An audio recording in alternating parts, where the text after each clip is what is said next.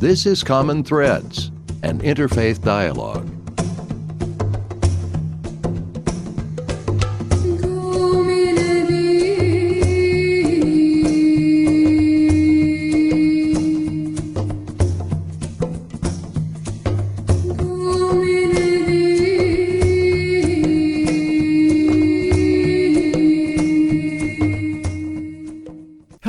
Fred Stella, President of the Interfaith Dialogue Association. Welcome to another edition of Common Threads. One of the things I really enjoy being a part of is a column that appears in the Grand Rapids Press. It's called Ethics and Religion Talk. And it's an interfaith panel where people of a variety of spiritual persuasions uh, give their take on questions that people write in about theology, about ethics, morality, uh, social conventions. It's very wide ranging. And one of the people who is on this panel of authors with me is Father Michael Nasser. And he is a pastor at St. Nicholas Antiochian Orthodox Church. And we go to a baseball game every year. That's our payoff. Okay, we don't we don't make money off of this. Uh, there's no fame, but we get a baseball game. We get to see the Whitecaps every year. And we had an interchange last time, Father Michael and I, and it occurred to me it has been a really long time since we've had somebody from the Orthodox tradition here on Common Threads. I thought, why not? So we welcome to Common Threads Father Michael Nasser. Hello, Father. Hello, how are you? I'm doing very well, thanks. Thanks for coming in. Thanks for having me. I'm looking forward to this. Certainly. You know, you do know that the Orthodox Church, while it is growing here in the United States, for the longest time, you guys were kind of like the the ugly stepchild that stayed home while other traditions, uh, particularly the Catholic tradition, got all the press, all the notoriety, and even people who were anti Catholic, at least they knew who Catholics were.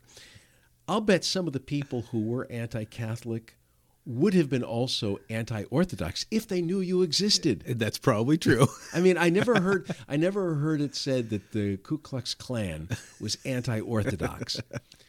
But that's only because, as I say, they just didn't know you guys were around. That's they true. would totally be on your case. the bishop that ordained me said we're the best kept secret in America. yes, I, I can I can totally understand that, and and one of the things that uh, I believe most people who know you exist have some working knowledge of the Orthodox tradition. They know that there was a schism in the uh, uh, around the year 1000, correct? Correct. And and here's what uh, even surprised me. I assumed that everything that was Roman Catholic and everything that was Orthodox. Well, well, there was no Roman Catholic and Right. Orthodox, right? There was Right. just the church. Right. I thought that you would agree on everything that happened from the year one all the way to the year 1000 Sure.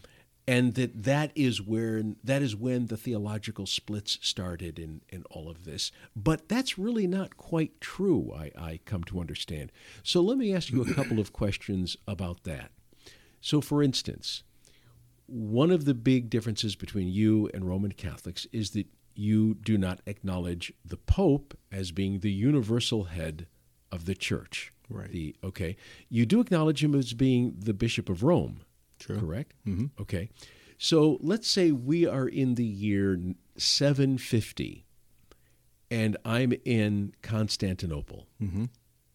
and, and I am a member of the church. Who do I think the person sitting in the chair of Peter is in Mm-hmm. Rome?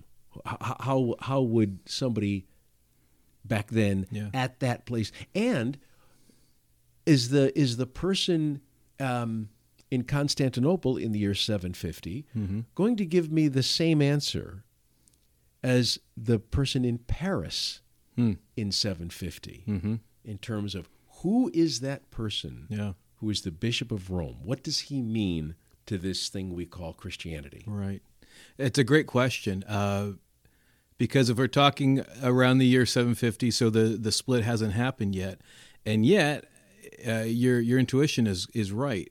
Those what will become a split was a growing difference for centuries.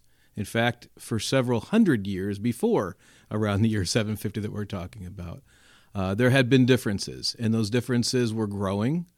Um, but I think it's a, it's it's always important to start with the unity. To me, it's really important we need to start with what do we understand and what do we share. So, with what would have been called at that point uh, the churches in the western part of the Roman or Byzantine Empire versus the churches in the east, there was unity. In fact, uh, I, I think we can say proudly that the churches in the western part of that area really held to what we would call Orthodox Christianity in some ways better in those early centuries when the church in the East were wrestling with all kinds of heresies, Arianism and Nestorianism.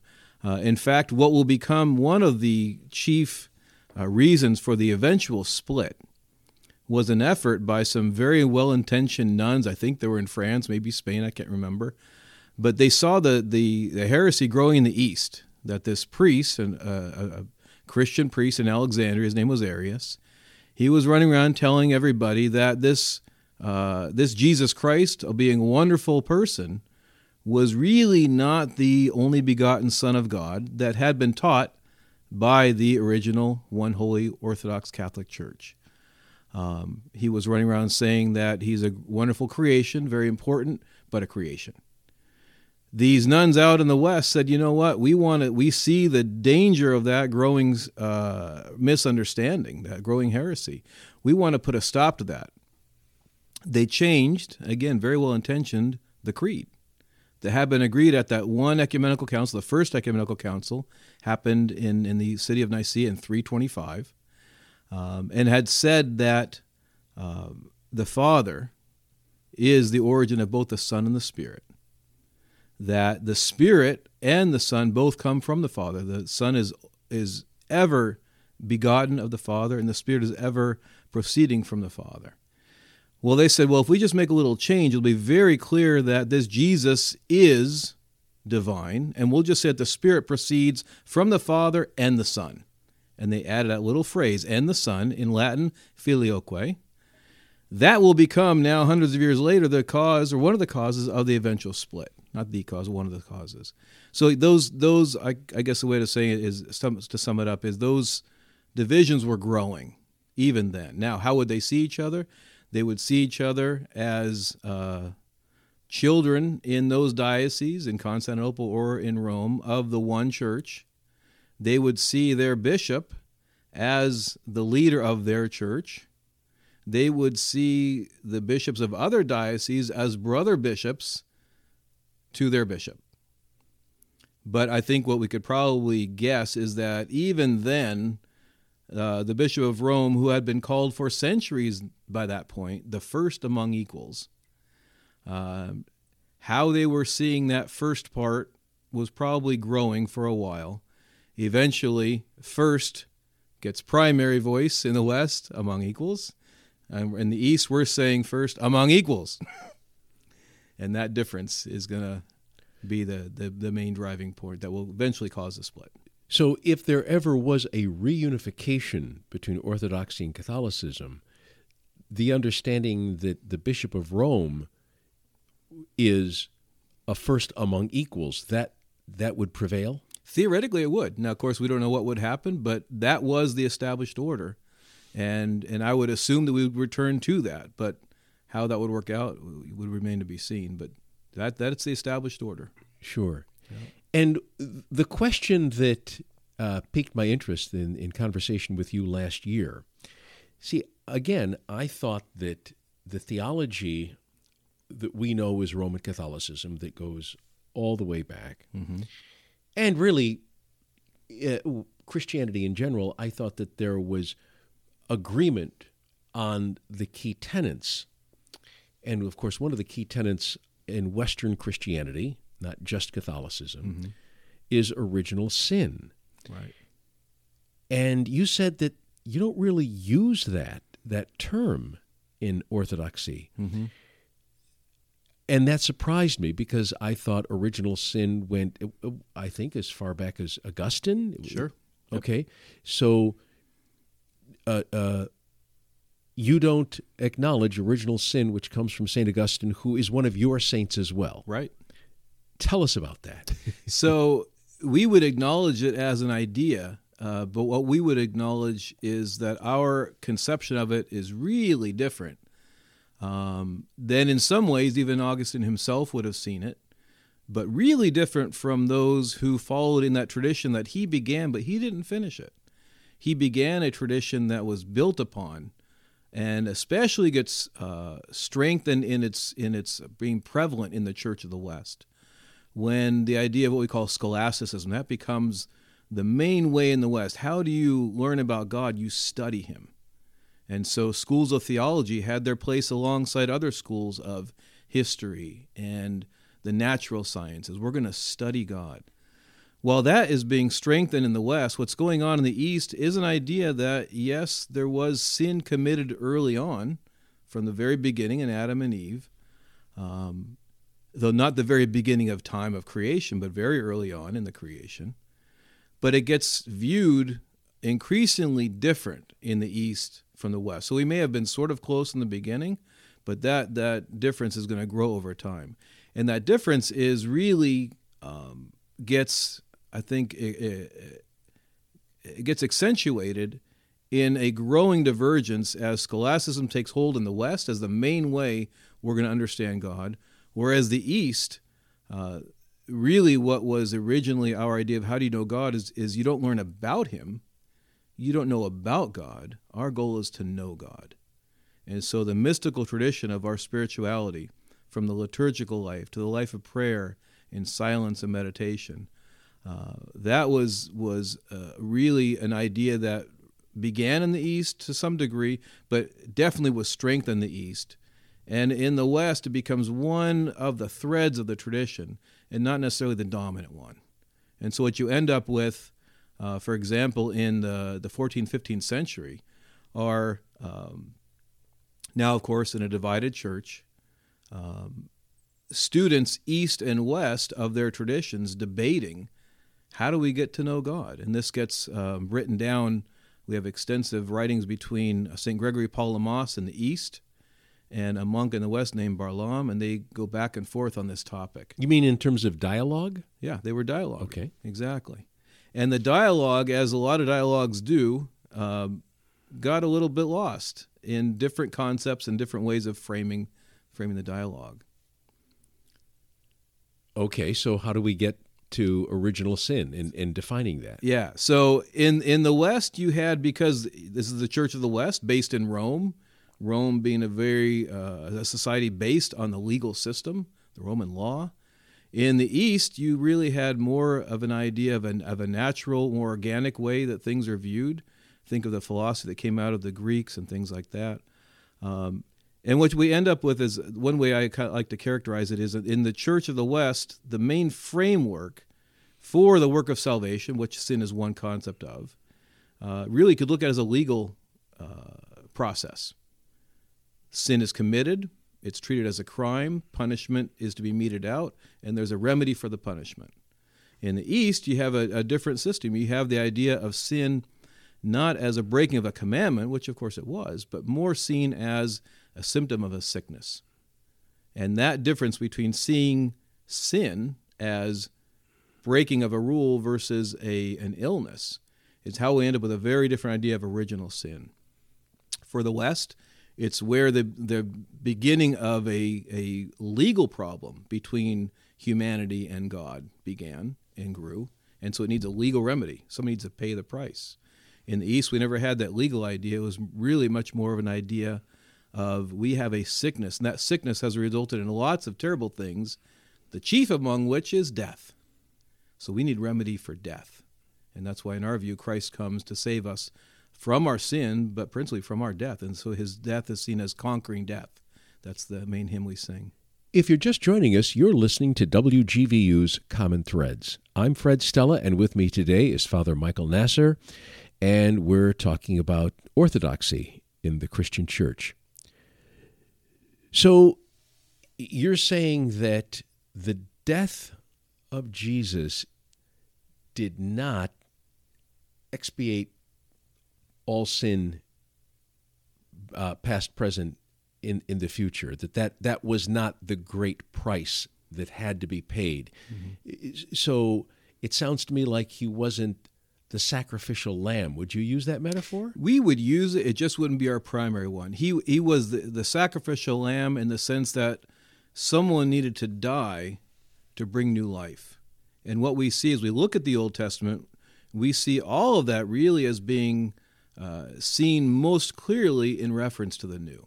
So we have a lot of things in the Old Testament that, from our point of view, I'm sure others would differ in their point of view. From our point of view, you really see the full meaning of it in the fulfillment of all of that in the person and the life and the death and the resurrection of Jesus Christ. So the paschal lamb was slaughtered. In fact, if you look at, at St. John's Gospel, um, Christ is is nailed to the cross at a different time than the other three. And some people say, "Oh, look, uh, that must Bible must be wrong. One says noon, one says nine in the morning." We see that as John is trying to to teach an important lesson. And at the same time, the Paschal lambs are being slaughtered. What's happening? Jesus is being put on the cross. So we would agree with that in terms of an image. We would just say that uh, as the, the lamb being slaughtered uh, before the exodus of uh, the Hebrew people leaving slavery in Egypt for the promised land, in, in their promised land, that new life, we would see the same thing, only we would see that uh, the bad guy in our story is the devil who has uh, captivated us by our own sin, and that sin is leading us to more sin and sickness and death.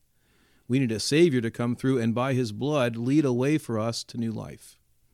And for us, our spiritual life is all about how to attach ourselves to the one who brings us through death to new life.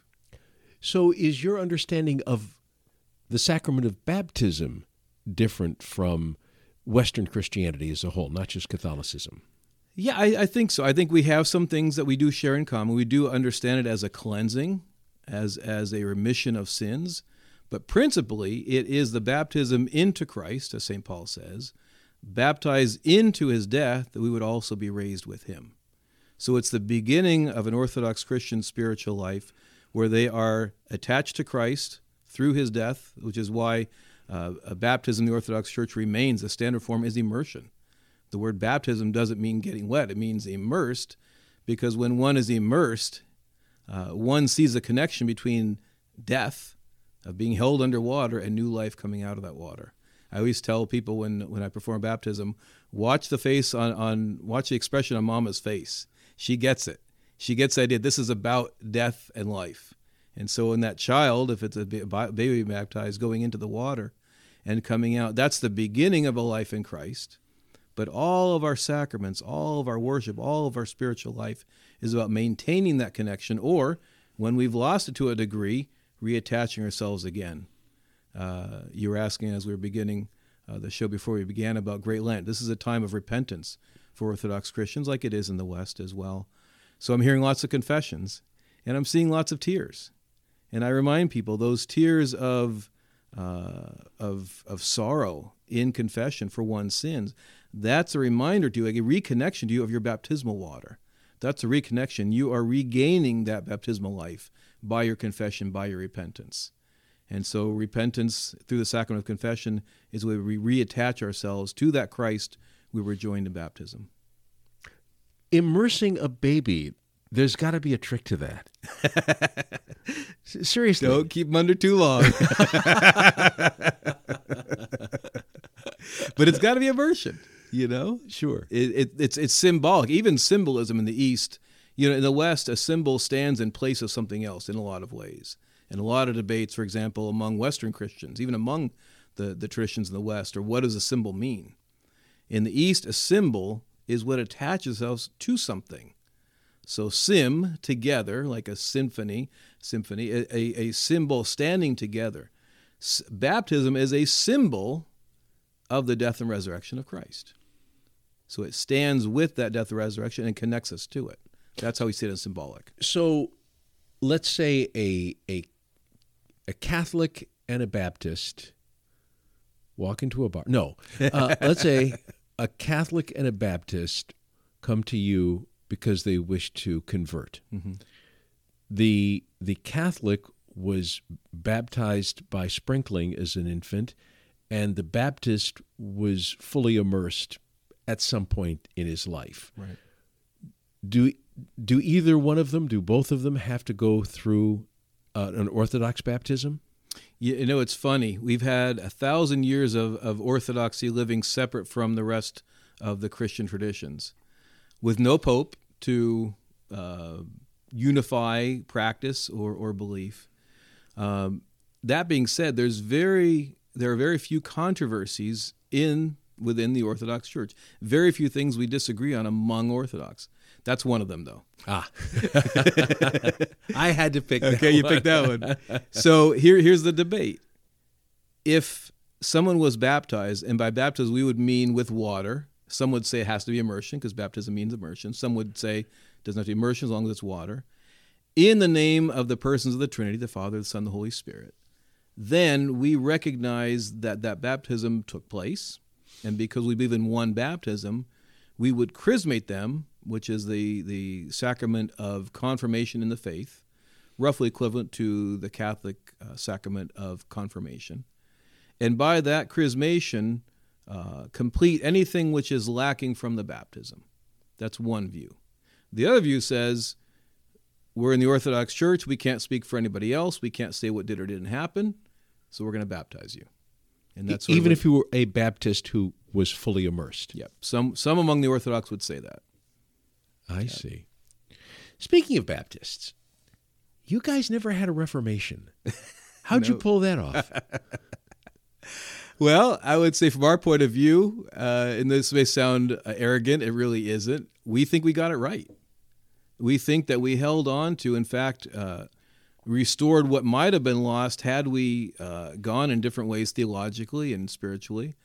Uh, we think that we held on. Now, it doesn't mean that we are exempt from splits along the way. There were splits. Uh, there continue to be things that come up from time to time. But we see that, that we've carried that one whole tradition, uh, which is the wholeness of what Christ gave to the apostles. And in our view, we, we've kept it. And so we've kept that unity from, from then. there are uh, many different strains of Orthodoxy, usually a, a an ethnicity attached to them. Russian Orthodox, Greek Orthodox, you're Antiochian Right. Orthodox. Um, are you all in communion? So yes, all the Orthodox churches are in communion. Some Orthodox churches uh, are not, and and it's a schism that actually goes back long before the schism with the Church of Rome. This is back um, in the 400s when we had the Fourth Ecumenical Council, and it and it ended with a division within the Christian churches. Uh, it's a funny story. If we have time, we'll get to how that uh, is hopefully being resolved.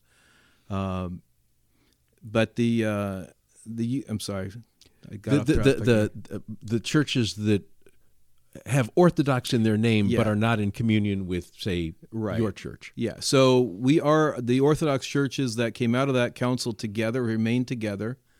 Um, same theology, same practice, different styles here and there because there's not one overlapping power pushing the same style on everybody.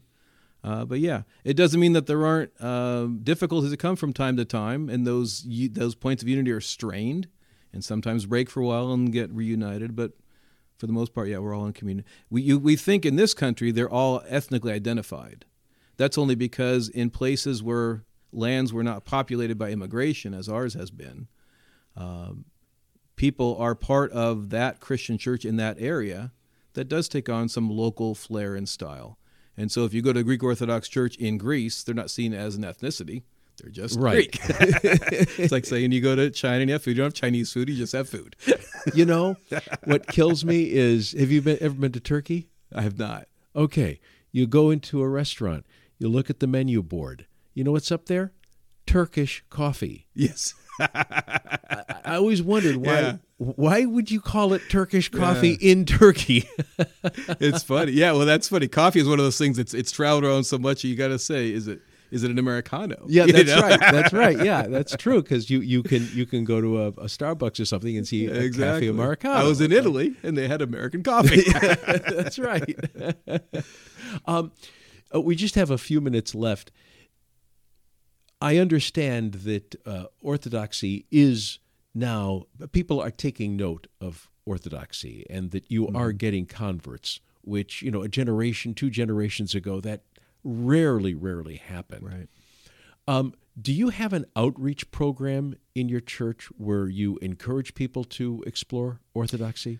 Yeah, we, we do. Um, it's really inherent in orthodoxy to share what we have. We are we had the name long before there were any divisions in the church. We were the one holy Catholic and apostolic church. That apostolic part of that understanding is that this is the church of the apostles that maintains the teachings they received from Christ himself. But also an apostle is one who is sent. And so that's inherent in our nature. So yeah, we are developing programs the reason we haven't been known as an evangelical or an apostolic church in the sense of sending out and, and receiving people is we have by and large been a persecuted church for almost all of our history. Um, and we're just waking up from, from that. Even in our modern day, we're still in, in, the, in the aftermath of that. We need to talk about that next week. That's, right. uh, that's an interesting subject. Uh, and uh, so, Father Nasser, if uh, people are interested in learning more about, about Orthodoxy, uh, website, phone numbers, any contact information? Yeah, uh, really, here in the Grand Rapids area, each of our parishes has a website, and each of those parishes has information. Ours is stnicholasgr.com, and uh, we have links to not only our own uh, activities, but other links to other places with lots of knowledge. Wonderful. Well, as I say, we're down to the wire for this episode, but I'm going to invite you back next week and we'll have more conversation. I look forward to it.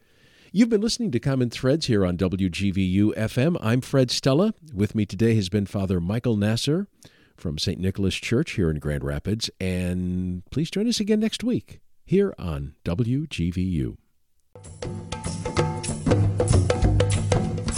Common Threads is a production of WGVU in cooperation with the Interfaith Dialogue Association. The views and opinions expressed are not necessarily those of the station, its underwriters, or Grand Valley State University. In many cases, the participants on this program represent themselves and may not be designated spokespeople for the faiths they represent. Send questions and comments by email through our website www.interfaithdialogueassociation.org. Thank you for listening and join us again next week for another edition of Common Threads.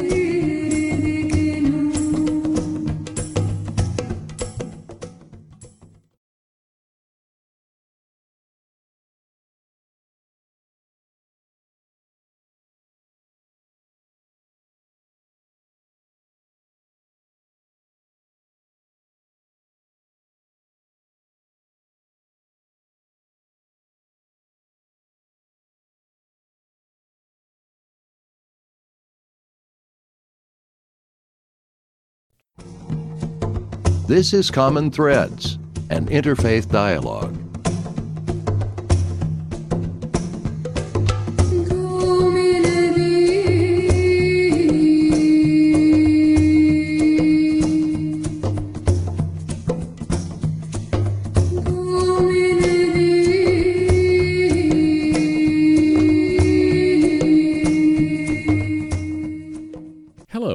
Fred Stella, President of the Interfaith Dialogue Association. Welcome to another edition of Common Threads. Last week we began our conversation with Father Michael Nasser. He is the pastor at St. Nicholas Antiochian Orthodox Church here in Grand Rapids. It had been a long time since we've had anybody from the Orthodox tradition on the air here, and I had questions, and I thought Father Michael would have the answers. So, welcome back once again, Father Michael. Thank you, Fred. Certainly. Uh, last week, I remember there, there were a couple of, of things where you were about to say something interesting. Well, you said a lot of things interesting, don't get me wrong. But you were saying a couple of things close to the end of the show that I go, oh, I can't go there because we only have five minutes left.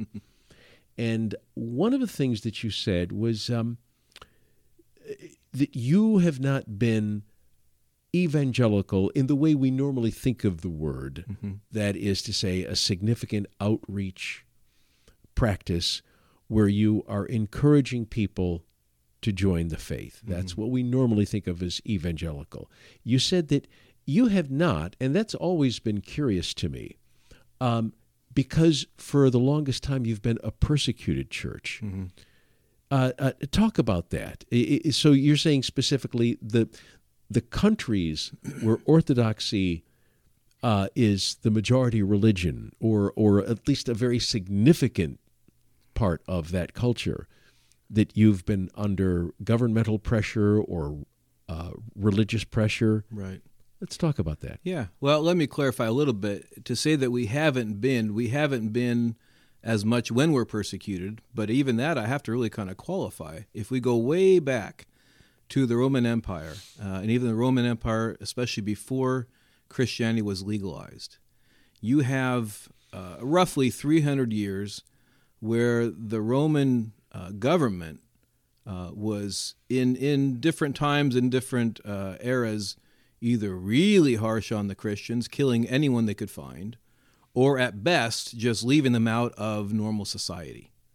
Um, and it really depended on the emperor of the day how how difficult they were going to be on the Christians. Uh, some, as I said, were trying to kill as many as they could find. How about the how about the governors? Do you have any idea?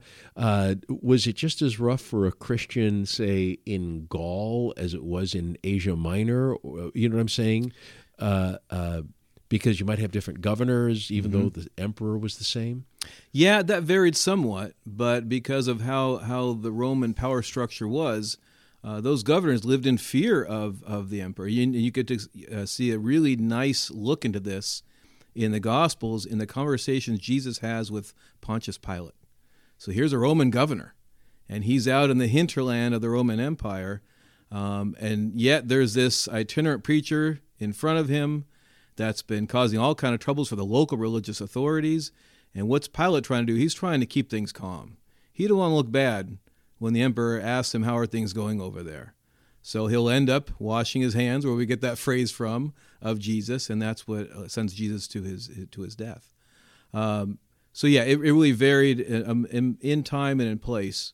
Uh, but even then, it wasn't as if the church wasn't growing. In fact, we could say the church really grew the most during those times of persecution. You have those 300 years of intense persecution, and what ends up coming out is that the empire itself becomes Christian. So it was evangelical even during persecution. But I think what I was talking about last week was in terms of outreach and programs. Um, it's always it's it's been more difficult during those times.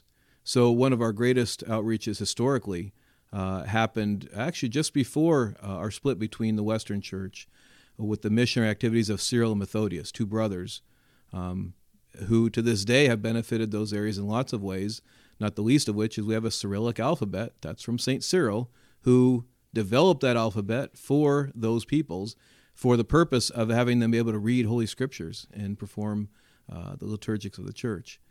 So uh, that's why we haven't always been known for it, but it is part of, of who we are. And now that we are relatively free with the fall of communism, that's where the majority of Orthodox Christians were living in the last century were in areas that were under under uh, communism. Now that that threat is gone, you see really a rebirth in all of those uh, formerly communist lands, Eastern Europe, Russia, and, those areas. One of the things that uh, I see as a, a common denominator between you and specifically Roman Catholicism and some Protestant churches, but but not all, your understanding of the Bible. Uh, some people might think that the term Orthodox would also indicate literalism, but you're not literalists No. right you you acknowledge a tremendous amount of allegory in in the scriptures Sure. do you find it, are there any parts of scripture where you would disagree with say your catholic brothers and sisters in terms of what is allegorical and what is is uh, historical Right. Well, I would say that orthodoxy within orthodoxy there are threads of a more allegorical approach to scripture. Uh, the theological school of Alexandria was known for that historically, a much more allegorical approach than say uh, the church that I belong to, the Church of Antioch. Um, much more literal than the allegorical approach. And yet, um, you know, to say that there's one orthodox interpretation of any one scripture, I, I think would be um, a little bit of that would not be accurate. There's an orthodox understanding of scripture as a whole, and then we have lots of commentary on on scripture, mostly agreed upon by orthodox scholars, but not everything. Um, orthodoxy has it's an amazing paradox. There's a lot of paradoxy in orthodoxy. One of the paradoxes is, uh, is that uh, you can have things that seem to disagree and they come together in paradox beautifully. That, that our Lord was born of a virgin mother, just one of them. Uh, that you can have the truth of Scripture even within uh, different scholars looking at things different ways and yet agreeing on what's the truth. If they stop debating the meaning of a term or a particular verse, say, what's the truth being said? And they both end up saying the same thing.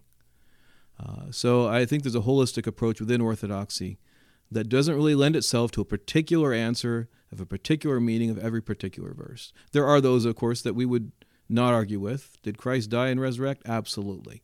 In some churches these days, that, that's not seen as literal, that's seen as allegorical. We, w- we would disagree with that. Orthodoxy in general would absolutely say that that is historical. Absolutely. Yes. Yeah. Because for us, the Bible has a particular role which is it, it has a, a very in, interesting function. We call it the canon of Scripture. That canon is not the you know boom kind of canon. It's the canon. It's the ruler. It's the measuring stick by which we measure everything else. But it is not the truth. It's the measuring. It contains truth, but our truth is is in the Scriptures. We also have truth in our iconography. We have truth in our hymnography, in the writings of our of our uh, spirituality all of them reflect what we would call the one truth, but there isn't one source where there are many sources. But we'd say that the Bible, the scripture, is the, the measurement for all the others. Right. I, I am aware that that is a very important part uh, of orthodoxy, that, uh, again, iconography, mm-hmm. that one can find the divine through icons right.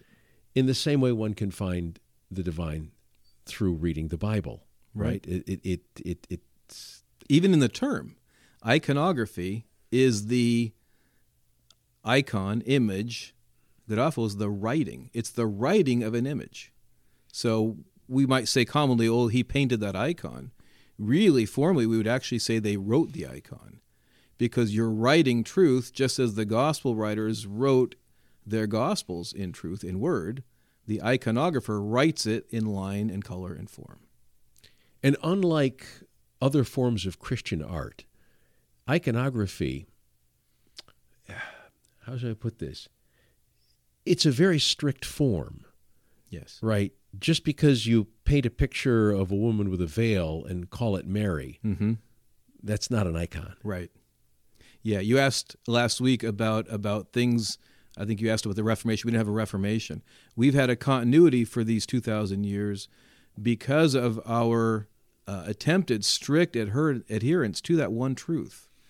And so that, that gets played out in all kinds of forms. It gets played out in iconography. An iconographer technically isn't an artist. In fact, some of our most talented iconographers were not artists at all, because what's required is not artistic expression as much as adherence to the tradition, specifically of the iconographer in which one learned their form from. Their goal is to copy. It's not to be original, it's not to be expressive. It's to copy, to maintain that something that I write in the 21st century has the same effect on the viewers in that church as somebody in the first, second, third, sec, uh, seventh, ninth century. Uh, that they are they're protecting something that is valuable and needs to be continued on to the future. Another difference uh, I see in this, particularly between Orthodoxy and Catholicism, as opposed to Christianity, Western Christianity mm-hmm. in general, is the role of women in the church. I'm just curious. Uh, do you is this a um, an issue that you have to deal with? Are women in Orthodox churches asking for more of a voice, more of an active role in mm-hmm. one way or the other, uh, or are things pretty copacetic? Is that something that just doesn't come up in conversation? you know, it's really funny. People outside the church would look at us and say, "Oh, you have a male-only hierarchy and and clergy." Uh, that looks to us like every other form of male dominance. But it's funny, there are very few voices within Orthodoxy looking for any kind of change. Now, I would advocate that we need many more vocations in the church outside of the clergy. We need, our churches need to be hiring counselors and teachers and youth workers and, and uh, choir directors and social work, all kinds of things that we should be hiring that really there's no restriction, male or female. Um, among the clergy, we do still keep to a male clergy, and we have our theological reasons for that. But to me, one of the reasons why I see as confirming uh, why uh, that's so important for us is there are very few voices within the church.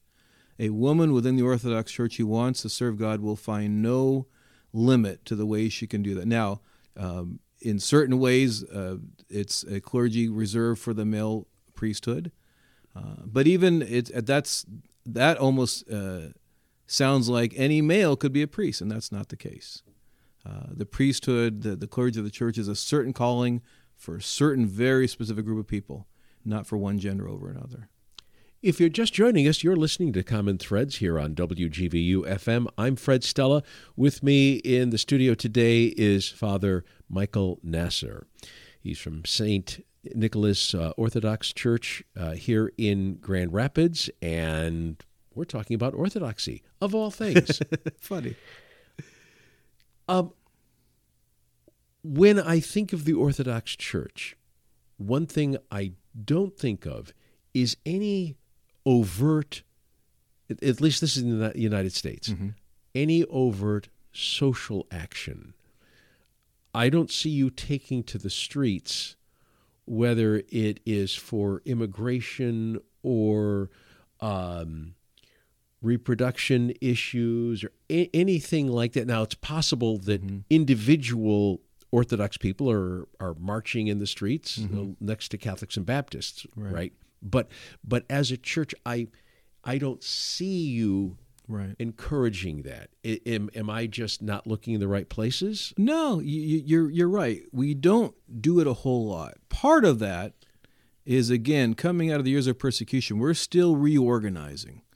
Um, there have been uh, very few institutions of the church that survived those various persecutions. That's what's that's part of what you're seeing.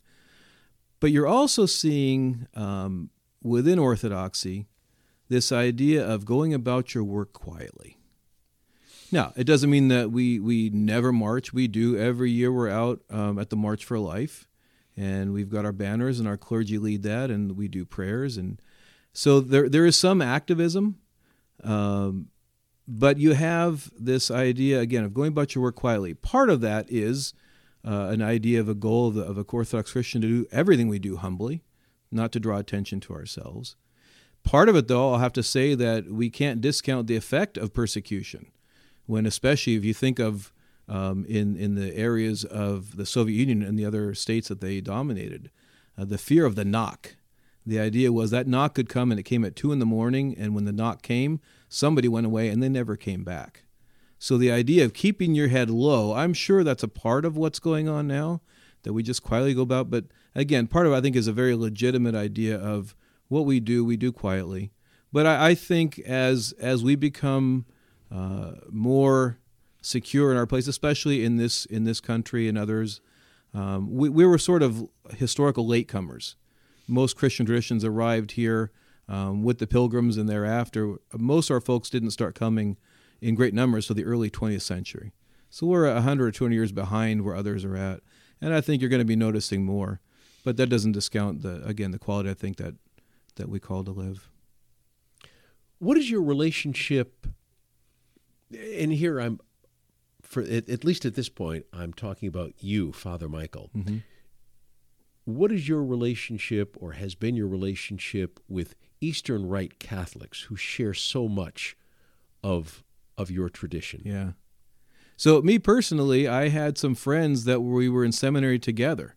There was the uh, the Eastern Rite Seminary um, that was in Newton, Massachusetts, and I was at the Greek Orthodox Seminary in Brookline, just down the street. and they came up the hill for a lot of their classes, and we had very good relationship with them. Um, since that time, I haven't had a whole lot of interaction. Just the places I've been in my ministry haven't had a lot of uh, of uh, Eastern Catholics around. But what we find is that we share a lot more. In some ways, what they've told me is they share more with us than they feel that they share with their Latins, uh, uh, Latin uh, Roman Orth- uh, Roman Catholics. That they share technical unity, but they feel they share, share some things with us that they don't share with them. So it's really interesting what they. Oh yeah, that it. makes makes perfect sense, right? Yeah. Because if you if you took somebody who didn't know a whole lot about these matters mm-hmm. and just said, okay, go to this church, and he goes to your church, and then the next week he goes to a Latin Rite Catholic, uh, I'm sorry, an yeah. Eastern Rite mm-hmm. Catholic church. And then the next week he goes to a Latin Rite church. Mm-hmm. He's going to think the first two churches were yep. pretty much the same thing. Yep. And this Latin Rite church is like, well, what's up with this? Right. right. And I think, too, if you look historically, it explains that.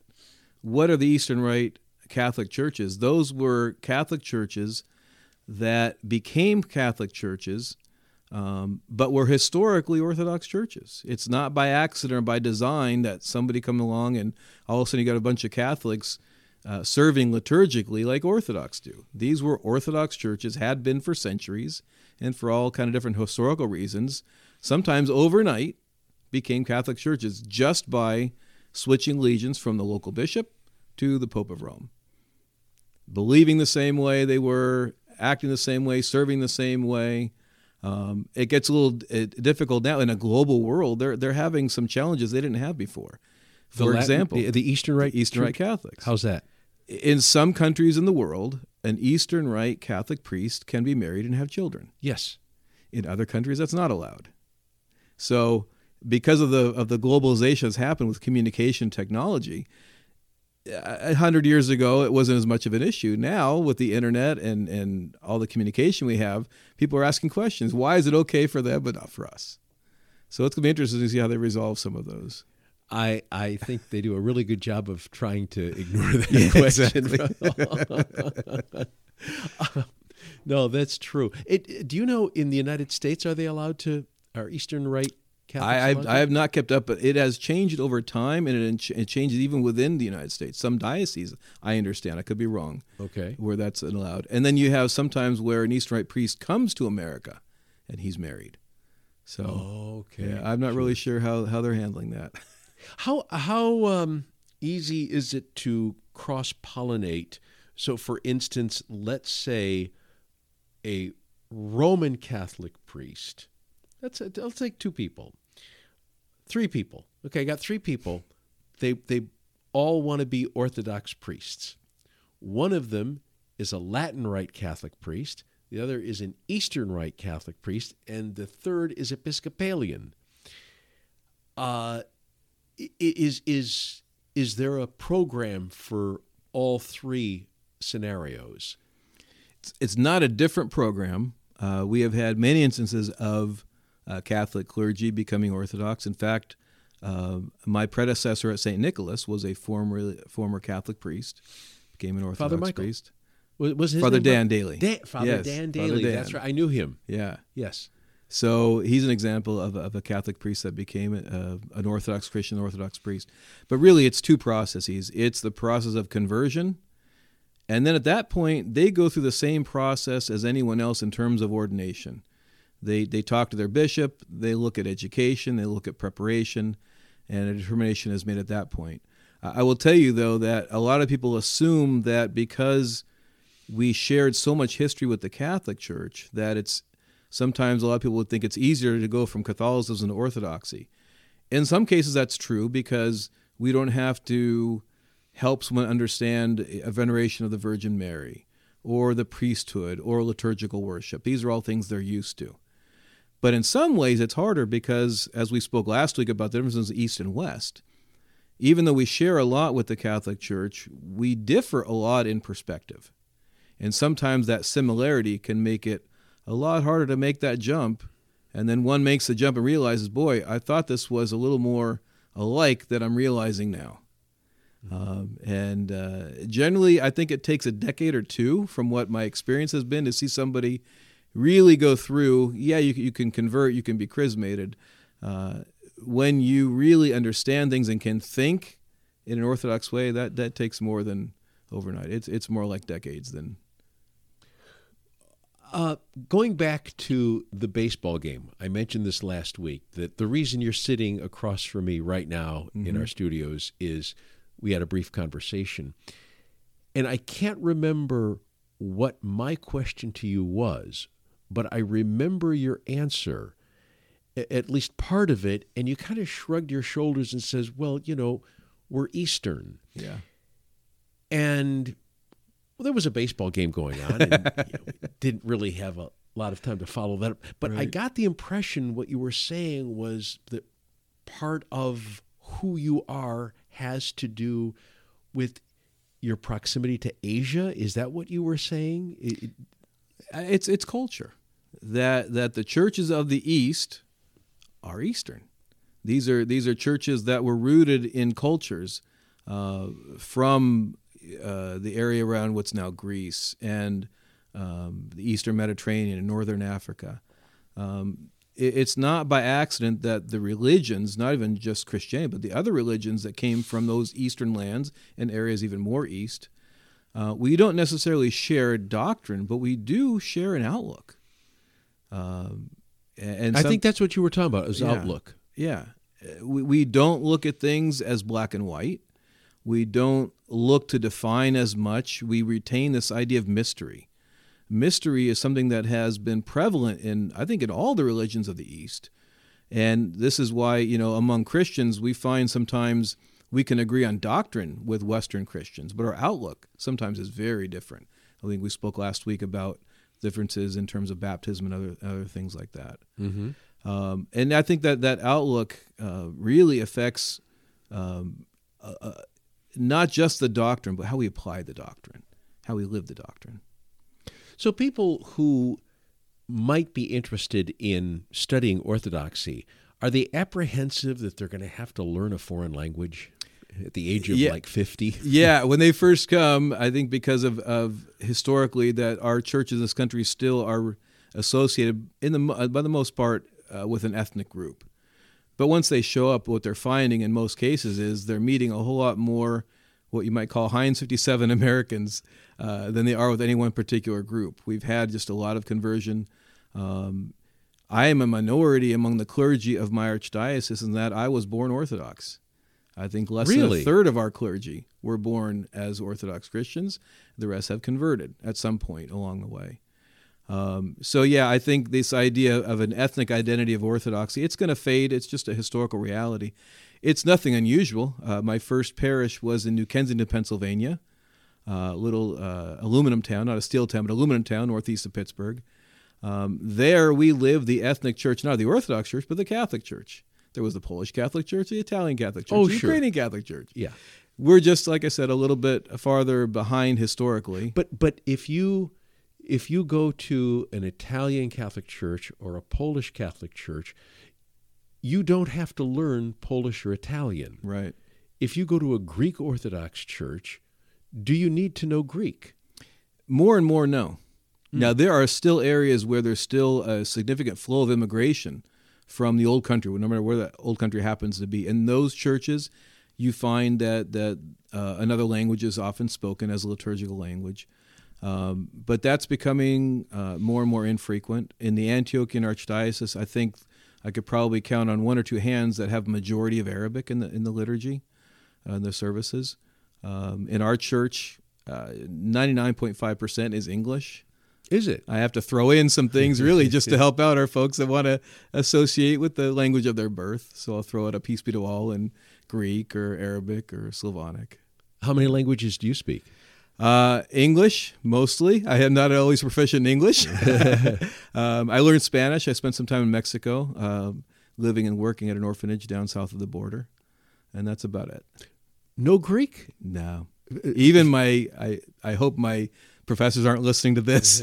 Even my New Testament Greek has become very, very rusty. And not Arabic.